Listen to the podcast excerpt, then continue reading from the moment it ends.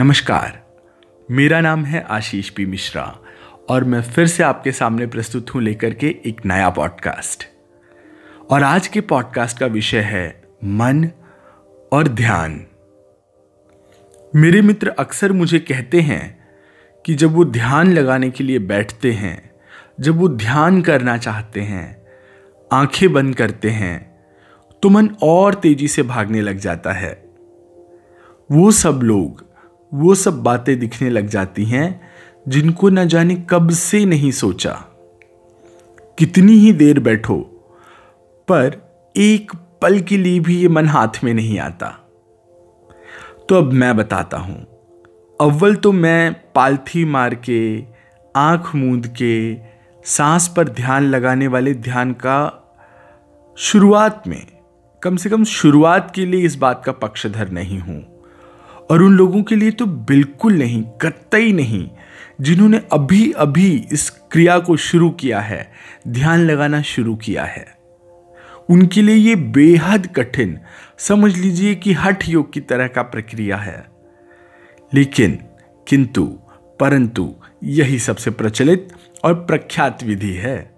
सो चलो, इसी पे अपना कुछ विचार बताता हूँ, इसी पे मेरा कुछ नज़रिया बताता हूँ।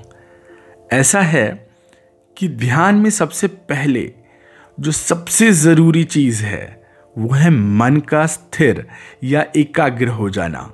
और भाई मन, ये मन तो है खुला सांड। इनको शक्ति से नहीं, प्रेम और युक्ति से, तरीके से साधा और नाथा जा सकता है। जिस तरह एक गुस्सैल बैल यहाँ वहाँ दौड़ता है लेकिन अगर वो थोड़ा शांत रहे, आप उससे दोस्ती कर लें तो आप उसे नाथ सकते हैं उससे खेती करा सकते हैं, बैलगाड़ी ढुलवा सकते हैं। तो मन से मित्रता करनी पड़ेगी। मन को जहाँ जहाँ और जिस जिस में रस आए, वही करिए। उसकी बात सुन करके देखिए। मन जो करके आनंदित हो, वो करिए। आनंद में ही ध्यान का बीज छुपा है।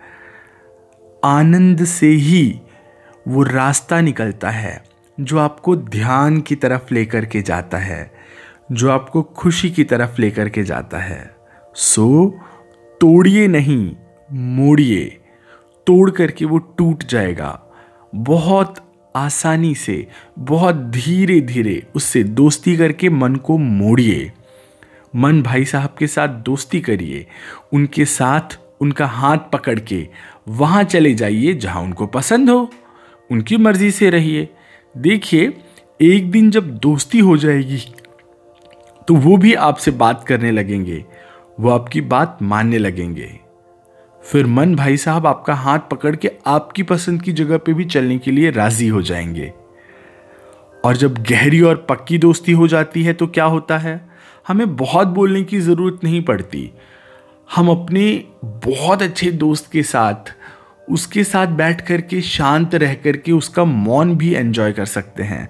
मौन का भी आनंद ले सकते हैं।